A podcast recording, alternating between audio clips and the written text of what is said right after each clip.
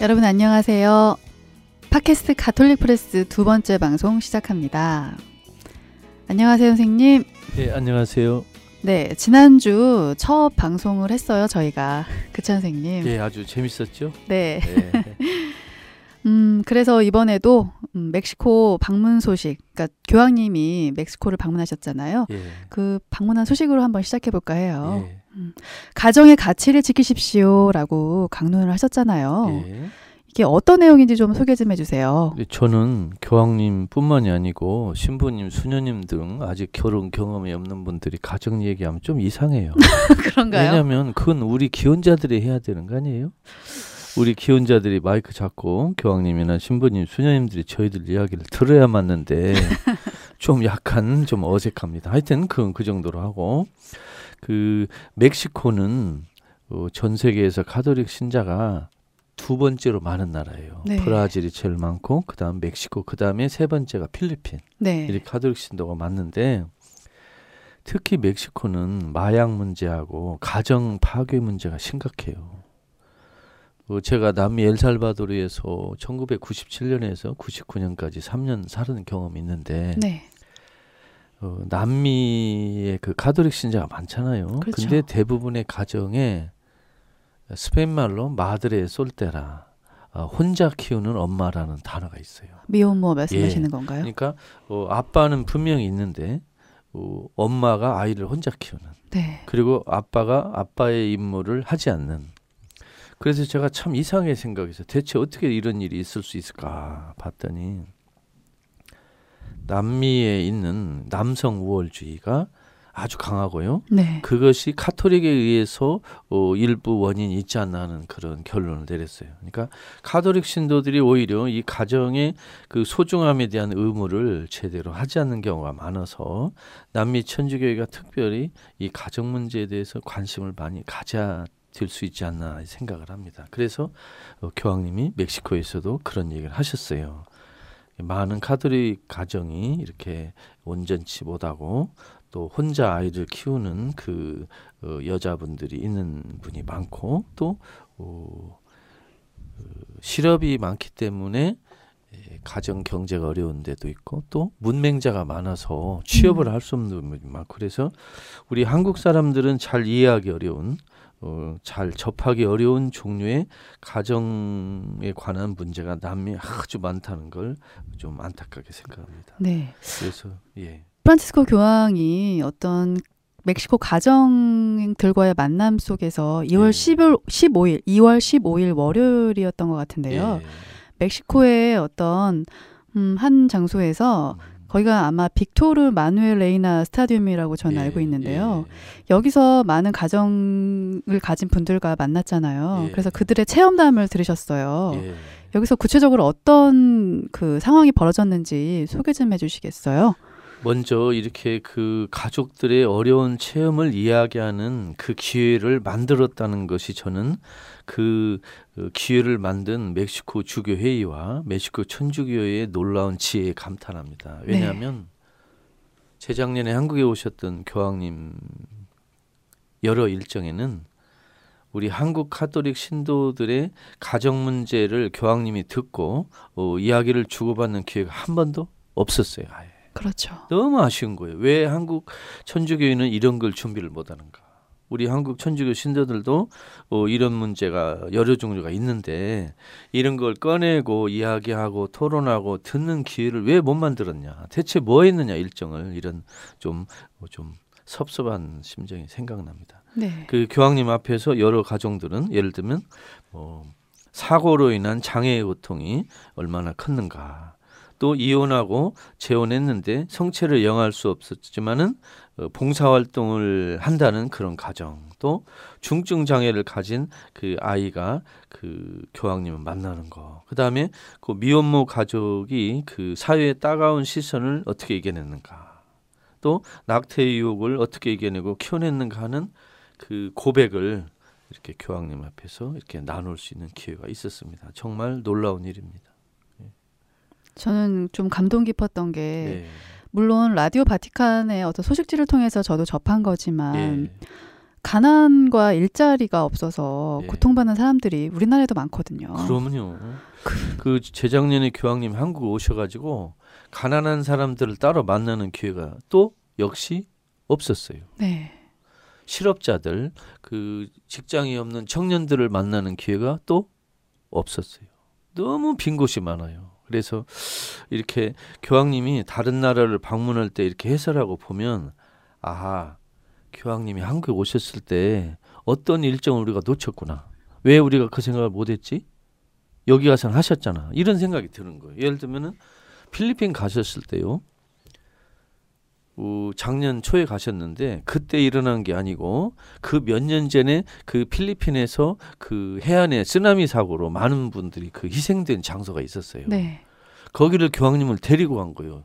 그 필리핀 주교회가 교황님 이 자리에서 몇 년 전에 어떤 일로 이렇게 많은 희생자가 나왔습니다. 그래서 거기서 어, 기도를 하고 미사를 드렸어요. 그렇죠. 아 그러면 아 우리도 세월호 백모강 현장에 주교님들이 교황님 손잡고 가가지고 여기서 우리 묵주기도를 하든지 기도를 하든지 미사를 하든지 좀 하시죠 하고 얼마든지 권유할 수 있잖아요. 그렇죠. 그왜 못했어요? 왜? 할 수 있잖아요. 저는 이런 걸 보면 한국 천주교회 주교회에 대해 좀 화가 나요. 대체 이런 생각을 안 하고 뭐 있는가? 그래서 이런 것을 교황님의 여러 나라 방문을 할때 자꾸 그게 떠올려지고 사실은 그런 걸 떠올리고 우리를 반성하는 게 이런 방송의 사실 목표라고 볼 수 있어요. 그렇죠. 예, 그래도 방한하셨을 때 저희에게 그나마 위안이 됐던 거 예, 광화문 광장에서 예, 유민 아빠 김영호 씨를 만난 그 장면 저는 정말 너무 많이 울었거든요. 예. 그게 그나마 저희에겐 위안이 되었죠. 예. 저에게도 하나 소소한 기쁨이 있었어요. 그럼요. 교황님을 직접 교황님을 만나셨죠? 직접 만나고 어, 악수를 했는데 제가 얼마나 긴장했는지 아세요? 우리 김혜경 PD님? 어떻게 교황님하고? 악수를 하고 제가 쓴 교황과 다라는 책을 그 맨 앞에다가 제가 어, 스페인어로 써가지고 이렇게 드리면서 이렇게 잠깐 소개를 하고 내가 왜 이 책을 썼는가 네. 어, 뭐 이런 설명을 스페인어로 제가 했어요. 어, 저는 스페인을 할 줄 아니까 통역은 좀 옆으로 물러나셨고 근데 끝나고 나오는데 제가 교황님하고 악수를 했는가 안 했는가 자신이 없어요. 기억이 안 나는 거예요. 그래서 제가 궁금했는데 교황님하고 저거 찍은 사진도 사진을 저희가 못 찍었고 그 교황청에서 수행원 그 수행원들이 사진을 찍었기 때문에 네. 저는 사진이 없는 거예요. 그렇죠. 그래서 아니 이 사진 어디서 봤지 하고 궁금했는데 어, 고민을 한 거예요. 이거 누구한테 연락 올 수도 없고 그런데 2004년 교황님 오신네 12월 24일 저녁에 저에게 행운이 왔어요. 어떤 분이 저에게 연락이 왔어요. 선생님, 교황님께 편지를 보내고 싶은데 교황님께 에, 그 편지를 보낼 주소를 좀 알아달라. 그래서 제가 그 주소를 알고 있었는데 혹시 다른 주소가 있나 해서 인터넷에서 네. 교황청 사이트를 들어갔어요. 막 치는데 놀라운 일이 벌어진 거예요.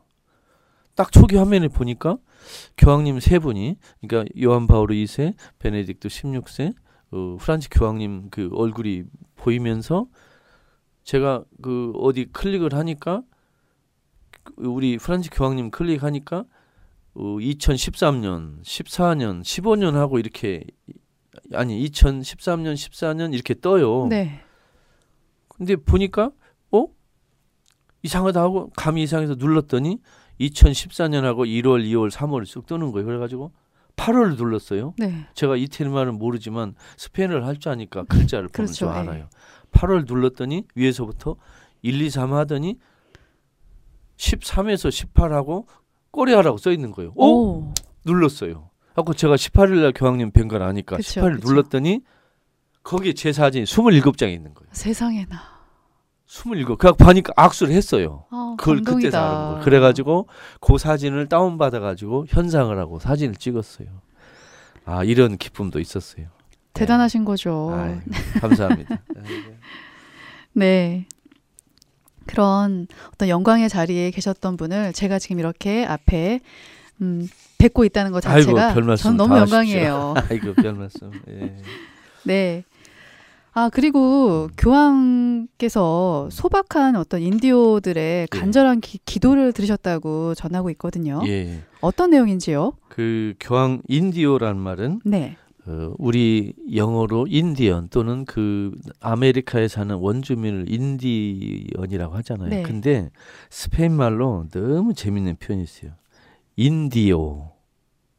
이게 어, 알파벳으로 I N D I O 그렇잖아요. 네. 어떤 사람들 또는 어, 부족을 가리키는 명칭인데 이걸 스페인어로 쓰면 어, 스- 어, in I N 네. 그 전치사 D I O 이렇게 되잖아요. 네. 근데 하느님 안에서 그 뜻이. 아. 이는 그냥 어디 안에서 D I O는 하느님이란 뜻이에요. 그래서 인디오 하면은 아메리카에 사는 사람들, 인디오 하면 하느님 안에 있는 너무 멋진 말 아니에요. 아, 정말 멋지군요. 예, 그래서 제가 남미에 살 때 그 스페인어를 배울 때 그걸 들었어요. 이 교황님은 그 치아파스라는 그 멕시코의 아주 가난한 지역이 있어요. 네, 네. 이 치아파스 주는 멕시코에서도 가장 가난한 지역으로 특히 멕시코에 그 유럽 사람들이 정복을 왔을 때 가장 많은 희생자를 냈고 그 원주민들이 많이 학살됐어요. 아. 그래서 치아파스 하면 지금도 멕시코에서 가장 가난한 그리고 천주교 신자가 별로 없는 천주교에 대해서 적개심이 가득한 주민이 많은 인디오들이 사는 동네예요. 거기에서 교황님이 기도를 들으셨어요. 네. 자, 성모님께 우리를 보호해 주어 달라. 그리고 그 교황님은 인디오들에게 강복을 줬어요. 그러니까 얼마나 미안했겠어요. 그러니까 교황 강복을 받고 울먹이는 인디오들이 많았어요. 음. 근데 그 많은 사람들이 특히 원주민들이 교황청 깃발을 상징하는 노란색과 흰색의 깃발과 풍선을 이게 들고 교황님 이름을 불렀다는 건 보통 일이 아니에요. 왜냐하면 우리 선조들을 죽인 우리 조상들을 죽인 카톨릭의 우두머리인 교황에게 어, 환호성을 지르고 박수를 쳤다는 건요. 인디언들 마음이 돌아섰다는 뜻이에요. 물론 교황님이 얼마나 사과했겠어요. 사과했어요. 미안했다고 잘못했다고. 인디오들에게 카톨릭 교회가 그동안 어, 역사에서 한 잘못을 용서해 달라 이런 이야기를 하셨어요. 그러니까 이분들이 받아들인 거예요. 네. 예, 그런 어, 뒷이야기가 담겨 있습니다. 그런데 이런 이야기는 한국 언론에 전혀 나오질 않아요. 지금. 그러게요. 저도 처음 접합니다. 예, 그런 슬픈 역사가 있었어요. 아, 인디오. 참 좋은 의미가 있는데 저희가 예. 몰랐던 걸 또 오늘 알게 됩니다. 아이, 감사합니다. 하느님 안에 계신 분들이라는 그렇죠. 뜻이죠. 예. 네. 저도 이런 점에서 그러니까 교황이 이동하는 순간에 그 수많은 사람들이 운집해 갖고 교황 청기를 상징하는 노란색과 흰색의 깃발을 어떤 풍선을 가지고 막 흔들었다는 얘기. 예, 예. 그 얘기 참 감동을 받네요. 예.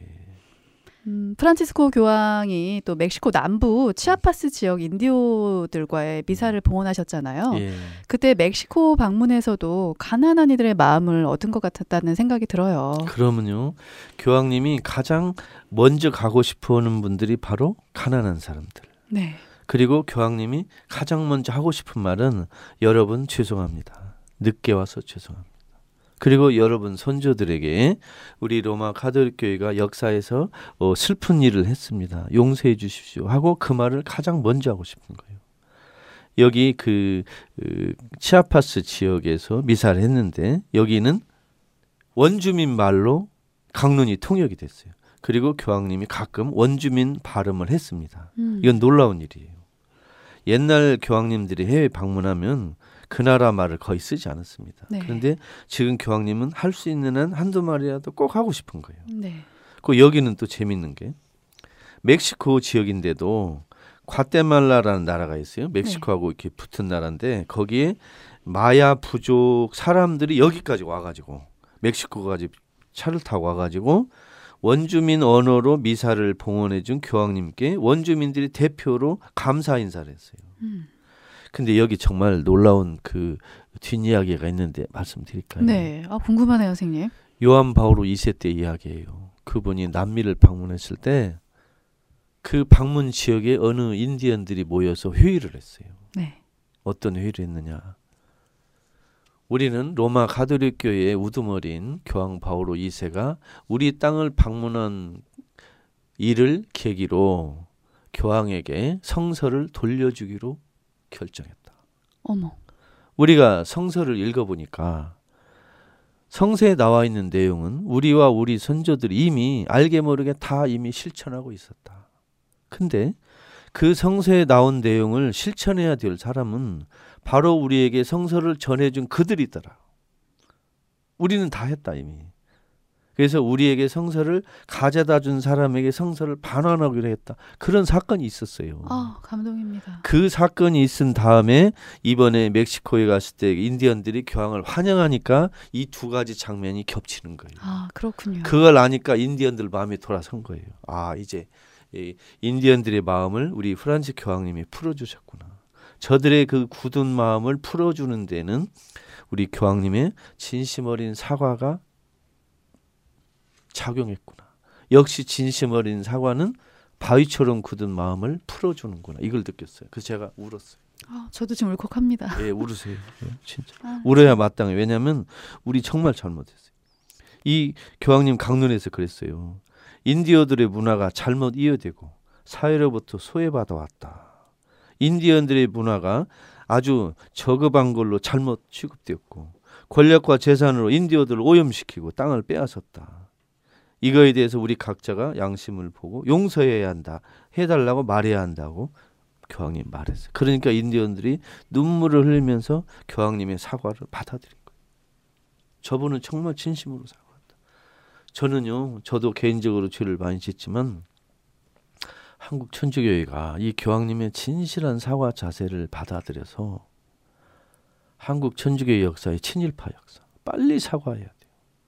그리고 군사 독재 정권과 어, 손을 잡았던 일 빨리 회개해야 돼요.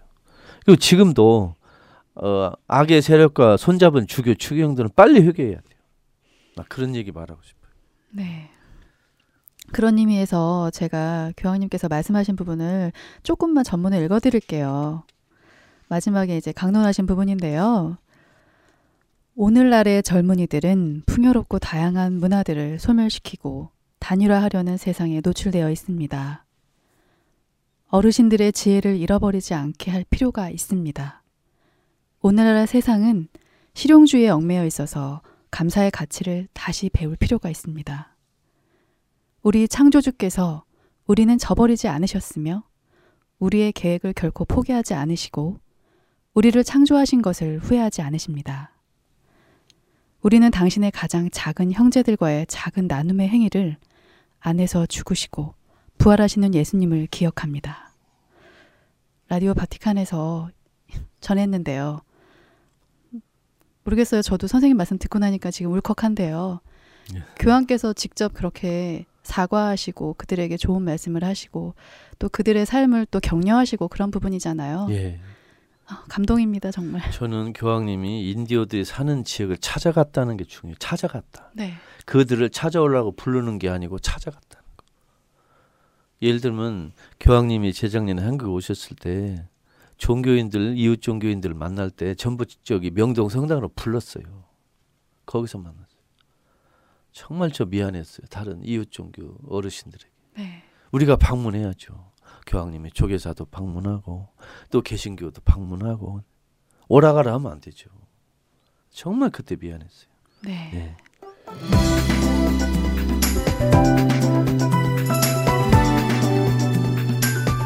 이 방송 참 좋잖아요. 이거 좀 널리 알려져야 되는데. 방법이 있어요. 아 그래요? 어떤 방법이 있어요? 이 방송은 인터넷 신문 가톨릭 프레스와 팟빵 채널에서 들을 수 있거든요. 아, 더 많이 알려져야 되는데. 더 많이 알려지는 방법이 있어요? 그럼요. 팟빵에서 가톨릭 프레스 구독하기를 눌러주세요.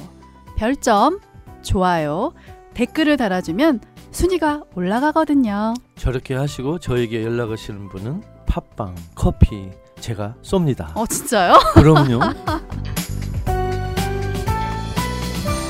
분위기를 바꿔볼게요. 예, 그렇지.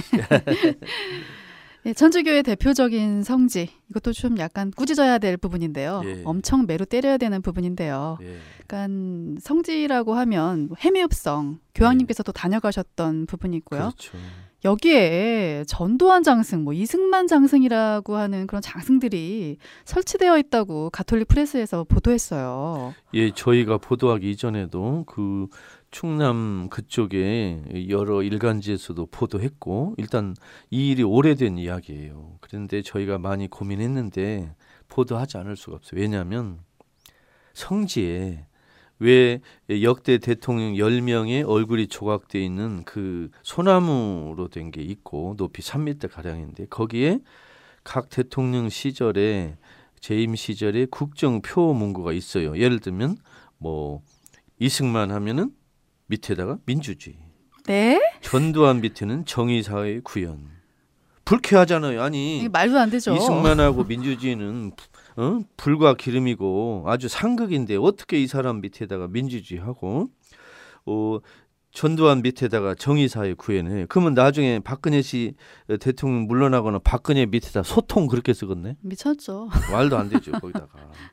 그래서 이런 게 있는데 문제는 이런 걸 그 설치한 데가 서산시고 행정구역 그 관청이 음. 그 성지는 대전교구 소속이에요. 그러면 아니, 그럼 대전 교구가 이걸 몰랐다는 사실입니까? 글- 글쎄 제가 참 이상해요. 이걸 설치한 것이 서산시면 서산시가 대전 교구 몰래 그 성지 안에 설치할 리도 없고 또 설치를 됐는데 이게 2박 3일을 설치한 게 아니고 벌써 1년이 넘은 일이니까 대전 교구가 몰랐을 리도 없고요. 네. 이게 둘 다 책임져야 될 일이에요. 근데 그 서, 서산시는 또 처음에는 뭐 생각해 보겠다고 하더니 나중에 뭐라고 하냐면요. 서산시 문화관광과가 작년 5월에 어, 표기된 문구를 수정하겠다고 검토를 하셨는데 최근에는 뭐라고 했냐면 아니 장승 제작 잘했다. 관광객이 그 문구를 보는 시각 차이가 서로 다르기 때문에 뭐 답변이 곤란하다고 슬쩍 물러사는 이야기를 하고 있어요. 이러면 안 되죠. 아, 이거 말도 안 되는 게 여기 과거에 저희 역사 아픈 역사가 있는 곳이잖아요. 음. 그렇죠. 박해들이 천주교 박해가 얼마나 많이 이루어졌던 곳입니까? 예, 예. 여기에 어떻게 말도 안 되는 민주주의를 논하는 뭐라고 아, 지금 제가 기가 막혀서 말이 안 나와요. 예. 아니 여기는 그 천주교 신도들이 대량 처형된 국사범으로 처형된 장소인데 왜 전두환 이승만이 그 여기 장승이 있어요? 하려면 다른 데다 하든가 물론 해도 안 되는 거죠. 교구 차원에서 이걸 어떻게 해결이 안 되나요? 그러니까 이것은 적어도 대전교구가 요 보도가 나간 이후에 어떻게 조치를 취했는지는 모르겠지만 일단 대전교구의 감독 소홀이라든가 어그 이 감각이 좀 모자란 것은 충분히 좀 혼날 일이네요. 네. 이건 대전 교구장 유흥식 주교가 책임져야 될 일이에요. 충분히 이거는 어떤 뒤에 이거는 언론 언론에서도 문제인 거예요. 그렇죠. 이런 부분들을 어떻게 언론에서 보도되지 않고 예. 자기 마음대로 어떻게 말도 안 되는 거 아닙니까 이건? 더구나 대전교구 유흥식 주교는 정의평화위원회 위원장을 맡고 있기 때문에 더구나 이런 문제에 민감해야 될 뿐이에요. 그런데 이게 벌써 작년 5월에 말 나온 것이 아직도 안 고쳐져 가지고 지금 2월에 보도된 것 보면 그 서산 시청이나 대전교구가 이 태도가 좀 어, 아직은 불확실한 것 같아. 이러면 안 되죠. 빨리 고쳐야죠. 이건 성질을 스스로 못 얻어가는 일이에요. 이러면 지역- 안 되죠. 지역 주민분들께서도 이거 문제가 심각하다고 문제 제기를 안 하는지 모르겠어요. 아니 많이 하죠. 어떤 분은 그랬네요. 예를 들면 그 대통령 장승 설치된 걸 보고 침도 뱉는 사람, 욕설하고 하는 사람도 있다. 이렇게 다 얘기하잖아요. 어, 그러게요. 네. 음. 자, 빨리 대전 교구 교구장님 요, 요 부분 좀 많이 수렴해 주시고 문제 제기하는 분들을 위해서라도 빨리 해결을 해 주셨, 주셨으면 좋겠네요. 그럼 언론해야죠. 아, 그리고 다음 이야기도 좀 요거는 정말 선생님께서 가장 또 매를 드셔야 할 부, 분 언론 말로 언론인이시니까 말로 예, 매를 예. 드셔야 할 부분이기도 한데요. 예. 음, 이제 음, 사제분들이 보통 1월 1일부로 발령을 받으시죠? 뭐 각 교구마다 다르지만 연초에 네. 그각 교구마다 새로 사제 서품식이 있기 때문에 그때 그 새 사제를 발령해야 되기 때문에 일부 사제를 그 인사 발령하는 시기는 보통 그 연초에 몰려 있습니다. 아, 그렇군요. 예. 그런데 한간의 소문으로 소문에 의하면 예. 사제 인사가 이루어질 때 전별금이라는 거가 있대요. 사제 인사 발령이 있을 때 전별금이라는 제도가 있다고 하는데 제도로 제도라고 말하기 좀 제가 좀 겁이 나는데요. 제도는 아니고 관행일 거예요. 네. 근데 관행인데 저는 사실 이런 그 글을 쓰기가 싫어요. 왜냐하면 쓰면 분명히 내가 욕을 먹으니까. 근데 제가 언론인이다 보니까 욕을 먹는다고 써야 될 일 안 쓰면 안 되잖아요. 그건 언론의 사명이 아니니까. 근데 어, 이 전별금 같은 건 일반 사회에서도 뭐 법조계라든가 경제계라든가 공무원이라든가 이런 분들도 과거에 일부 정별금 관행이 있었던 것 같아요. 근데 거의 다 사라졌어요. 근데 우리 천주교에서는 아직 남아 있는 정도가 아니고 좀 심각하죠. 심각해요. 제가 다 조사를 여러 군데 해봤고 많은 제보를 받았어요. 사실 제가 제보를 받은 대로 공개하면요 당사자들은 힘들어요. 그래서 제가 이름과 소속과 지역을 안 밝히고 이렇게 공개적으로 큰 이야기만 하는 거예요. 예를 들면 이럴 수 있어요. 신도들이 아니 내가 마음에 우러나와서 주는데 당신이 뭔 상관이요. 그렇죠. 또 한쪽에서는 아니 좋은 마음으로 주신 돈을 받아서 좋은 데다 쓰는데 뭐가 문제요. 이럴 수 있어요. 그렇죠. 그러나 또 한 번 생각할 게 있습니다. 사제들에게 신도들의 예의와 마음을 돈으로 표현하는 관행이 과연 그 복음 정신에 어울리는가? 음. 또 프란치스코 교황이 가난한 교회, 가난한 사람을 위한 교회를 만들라고 한국에서 직접 부탁하셨는데 그 정신에 어울리는가? 세 번째. 성당 안에 가난한 신도들이 있는데 그분들이 이런 광경을 볼 때 마음이 얼마나 아프겠는가? 그렇죠. 그래서 아무리 주는 분이 마음이 착하고 쓰는 분이 마음이 착하더라도 그것 때문에 마음이 아픈 다른 분이 있다는 걸 생각하면 스스로 그만둬야죠. 사도 바울도 이런 말 했잖아요. 나는 내가 충분히 마땅히 할 권리가 있는 건데도 형제 자매의 마음을 아프게 하지 않기 위해서 스스로 그만뒀다. 네. 그런 일이 있단 말이에요. 그래서 그동안 아무리 전별금이 좋은 용도로 쓰였고 좋은 의도로 주셨다 하더라도 분명히 가난한 교회, 가난한 사람들을 위한 교회를 위한 그 주제와는 거리가 멀어요. 그런데 음. 의정부 교구 삼지구 사제들께서는 이 전별금을 받지 않기로 다짐하고 실천하고 계시다고 들었거든요. 그렇죠. 이것은 뭐냐면 전별금이 잘못됐다는 걸 인정한 거예요, 벌써. 그리고 계속해서는 안 된다는 걸 인정한 거예요. 네. 그러니까 어, 다른 교구에서도 어, 그동안 해온 것은 뭐 지나간 거니까 어쩔 수 없고요. 앞으로는 하지 않았으면 좋겠어요. 과연 없어질까요? 이걸 못 없애면 그 없애지 못하는 사제 개인 또는 사제 사회의 자정 능력, 정신 수준을 나타내는 거니까 네. 아마 없앨 것으로 생각합니다. 저는 작년에 카톨릭 프레스에 또 골프 이야기를 썼었어요. 네, 네. 그래서 저는 어, 골프 치는 사제는 이제 대한민국에 한 사람도 없을 것이다 하고 기대를 했는데 아직도 여전해요. 아직도 정신 못 차렸어요. 음. 근데 이런 전별금은 빨리 없애야 되고 주지도 말아야 되고 받지도 말아야 되고 그리고 사, 평신도들은 사제에게 대한 그 아쉬움의 마음은 어, 감사의 말씀으로 기도로 충분하고 사제들은 돈으로 표시하는 평신도들을 어, 섭섭하게 생각할 분은 아마 없을 거예요. 네. 그리고 어, 그렇게 예, 주면 돌려주는 게 맞아요. 돌려주고. 그래서 정말 우리가 예, 사제들과 평신도들이 이런 어, 아름답지 않은 관행을 하나하나 협조해서 없애자, 없애자 하는 것이 예, 생각입니다. 네, 또 전별금을 받아서 또 남모르게 선행을 하시는 사제분들도 계셔요. 많아요, 많아요. 아주 많은데 그런 것이 전별금을 유지하기 위한 그 근거는 아니라고 생각해요. 네. 그래서 반드시- 빨리 없애는 게 음, 좋겠어요. 반드시 전별금 관행을 없어져야 한다라고 이제 음, 김근수 편집장님이 예. 언론인으로서 말씀하십니다. 그러면요. 네. 또 또 가톨릭 프레스의 어떤 지면에 요즘에 좀 많이 독자가 많아지고 있어요. 예. 그러니까 이병두 종교 칼럼니스트의 깨달음의 논쟁이라는 글이 굉장히 관심을 받고 있잖아요. 그렇죠. 어떤 내용인가요? 이병두 선생은 불자예요. 가톨릭 네. 신도가 아니고 그런데 저희에게 좋은 글을 주시는데 그것은 불교에서 그 현재 에, 현안들이 아마 이웃 종교에서도 비슷한 어, 어려움이지 않느냐 하는 그런 좋은 생각에서 주시고 스님들이 그 부닥친 문제는 신부님들이 부닥친 문제가 대부분 많더라고요. 그래서 네. 우리도 배우자는 의미에서 제가 이병두 종교 칼럼니스트 요새 종교 평화 연구원이라는 그또 사설 연구소를 만드셨어요. 네. 그래서 종교 평화 연구원장으로 활발히 활약하시는데 이분의 글을 소개하고 있습니다. 깨달음 논쟁, 즉 깨달음을 한꺼번에 깨닫느냐, 서서히 깨닫느냐 그런 논쟁이 있고요. 성철 스님 때도 있었어요. 또 깨달음 이후에는 그러면 사람이 어떻게 변하느냐, 네. 뭐 그런 논쟁이 있는데 우리 가톨릭에서는 이것을 그 믿음 논쟁 어떻게 하는 게 믿음인가 어, 믿음과 행동은 어떤 관계가 있는가 이런 그 연결이 돼서 한번 읽어보시도록 권하고 싶습니다. 그 저는 개인적으로 이름 없는 불자라고 이렇게 생각을 하는데 네. 부처님의 말씀과 불교를 잘 연구하고 보면 카톨릭을 더 잘 이해할 수 있고 도움이 되더라고요.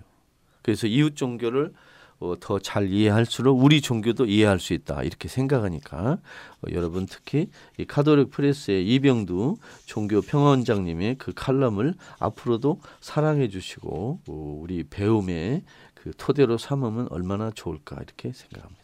어느 스님이 그 예. 깨달음은 벼락처럼 다가온다라고 아, 말씀하신 적 있잖아요. 예, 예, 예. 이게 당사자 분께서는 그 벼락에 맞서서 이것을 이겨내 보았을까요? 아 글쎄 그 벼락 맞아 돌아가신다는 이상한 속담도 있는데 막 네. 그런 분은 안 계시겠지만 벼락처럼 깨달은 스님이 우리 카톨릭 신도들에게도 좋은 모범을 보여주시기를 기대합니다. 네. 지정환 또 천노엘 신부님 또 이 소식도 전해야 되는데요. 예, 가난한 농민 장애인을 위해서 헌신하신 분들이죠. 그렇죠. 공로를 인정받아서 60여 년 동안 한국에 좀, 국- 음, 좀, 아, 60여 년 만에 한국의 국적을 얻으셨어요. 예, 얼마 전에. 예. 이 말씀 좀 나눠 보- 예, 봐야 될것 지정환 같아요. 신부님은 벨기에 국적으로 전주교구 소속이시고 천노엘 신부님은 그 아일랜드 출신으로 그 어, 장애인 인권을 위해서 올해 예, 활약하신 골론반의 수도의 신부세요. 네. 어, 광주에서 주로 활약하시고 계십니다.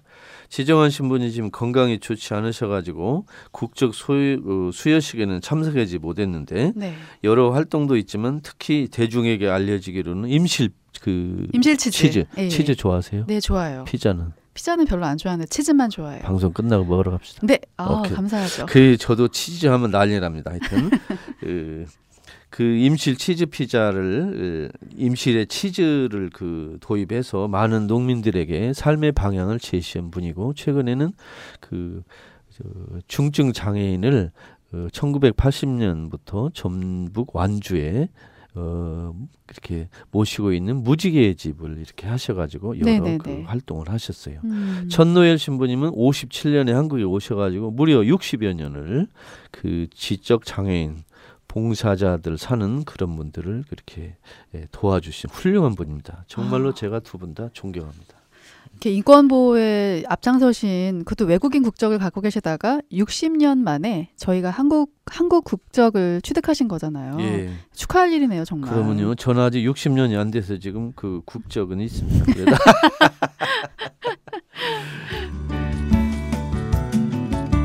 김미경의 궁금한 이야기. 지난주에 저희가 왜 성서 공부에 대한 궁금증을 풀어주셨잖아요, 선생님께서. 예, 그렇죠? 예.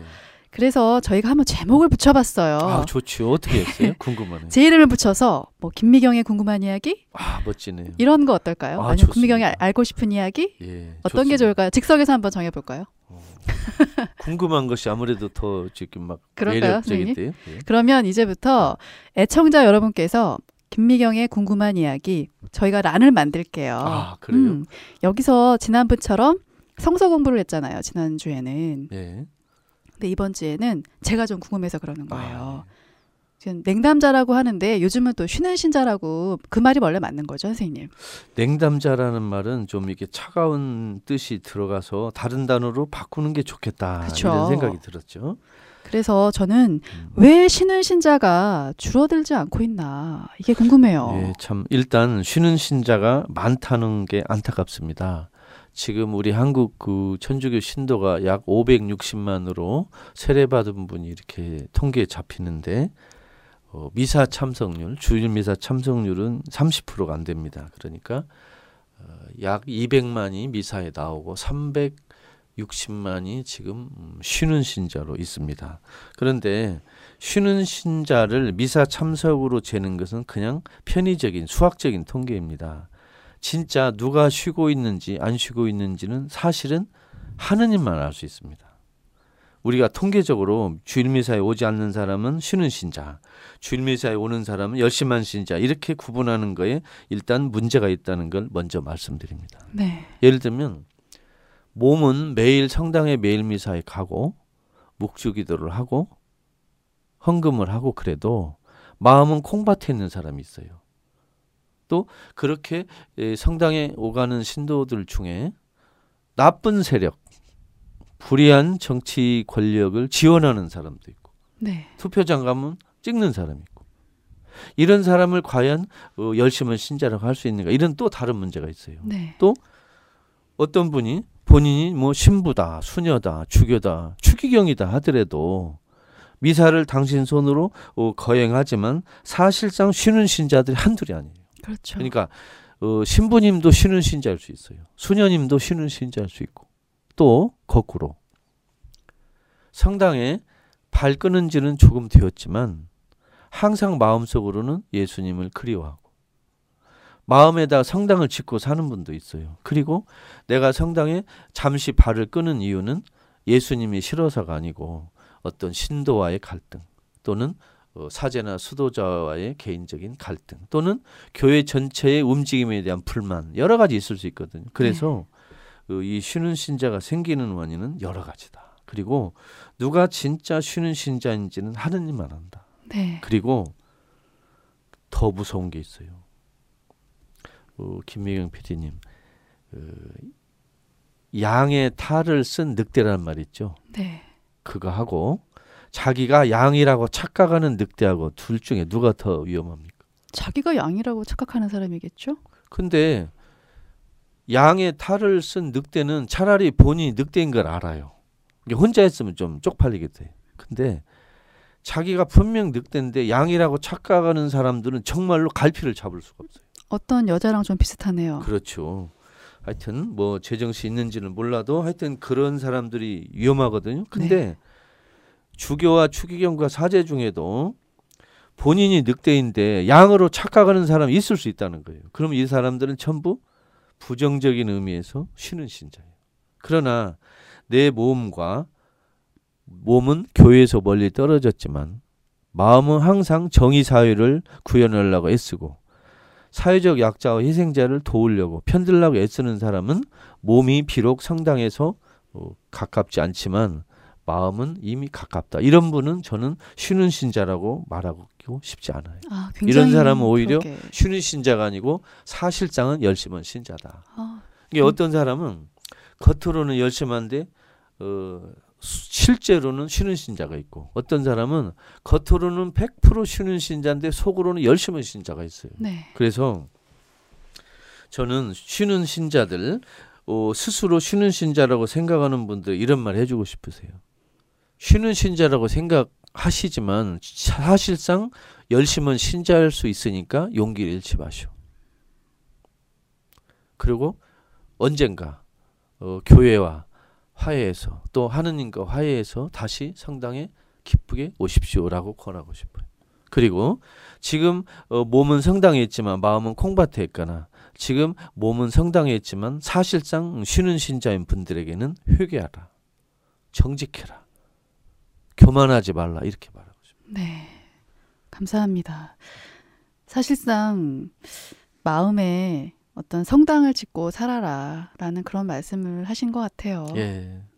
정말 감사합니다. 저도 좀 많이 배웠네요. 아니 뭐 살다가 쉬지 않는 신자가 어디가 있어요? 대부분 다 쉽니다. 그러고 요새 보면 쉬는 신부들 많아요. 현직에 일하는 사제들 중에도 쉬는 신부들 많아요. 우리 다 회개해야 돼. 저도 마찬가지고 추기경도 회개해야 다 회개해야 돼. 저도 회개해야 합니다. 예,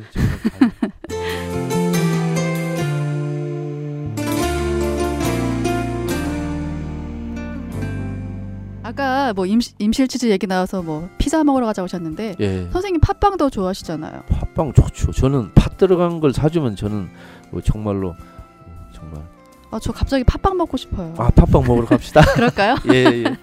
네, 여러분 오늘 감사합니다. 감사합니다.